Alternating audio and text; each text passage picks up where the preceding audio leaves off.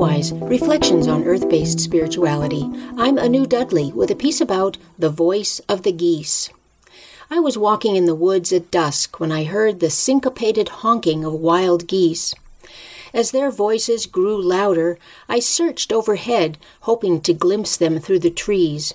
And suddenly, there they were, flying in their undulating V formation and singing their flying song, heading south. Their pale bodies were glowing coppery orange, reflecting the rays of the setting sun, making them emblems of the end of summer. But since geese are harbingers of the change of seasons, I knew I would hear them again when they returned in the spring.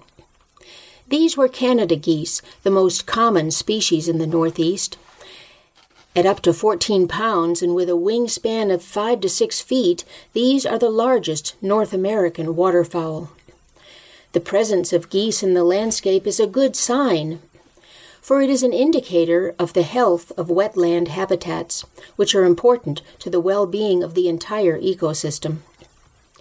Geese have been domesticated for at least 4,000 years. Our ancestors valued these large birds for their meat and fat, as well as for their down feathers, which were used in clothing and bedding. But it is the voices of geese that seem to have captured the imagination of the ancients, and it was the voices of geese that enthroned this particular bird in the mythology of so many cultures. In the Algonquin language, for example, the snow goose, another large waterfowl of northern regions, was called Nika. According to Algonquin ethnographer Evan Pritchard, the word Nikamo came to mean to speak wild goose or to sing. A song was called the language of the geese, equating humans' attempts at singing with the euphonious voices of geese. The goose and her song had a presence in European lore as well. The Roman philosopher Ovid wrote that the goose was wiser than the dog because her voice and her aggressive, protective nature made her a more valuable guardian of the home. Historically, the goose was credited with warning of hostile invaders. This quality made the goose sacred to Juno, the Roman mother goddess who protected her people, and to Hera, the Greek mother goddess, whose voice manifested watchfulness. Throughout Indo European culture, it was held that the mother goose used her voice to create the universe. And so it was the goose's loud, incessant voice that came to represent the goddess's creative power of speech.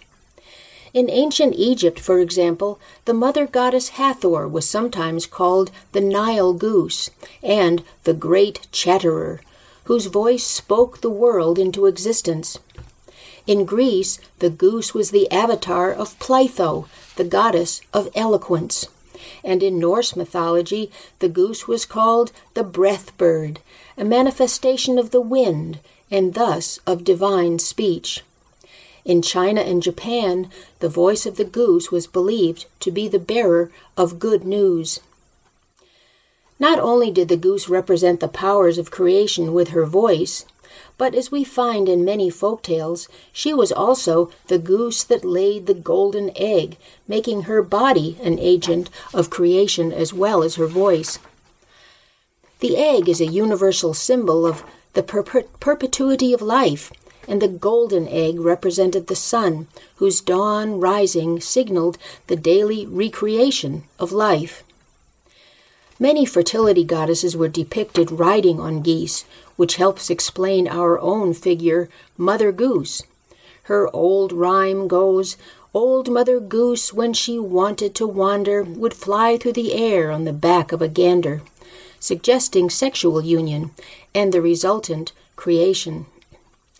Old Mother Goose was the old breath bird, both creatrix and keeper of spoken wisdom, now in the form of folklore and fairy tales. And so for now, farewell to the wild geese as they head south, following the sun and pulling the summer behind them in their loud singing wake. May we, in their absence, continue to sing our own songs of wisdom and creation. Blessed be You've been listening to Earthwise Reflections on Earth Based Spirituality. I'm Anu Dudley.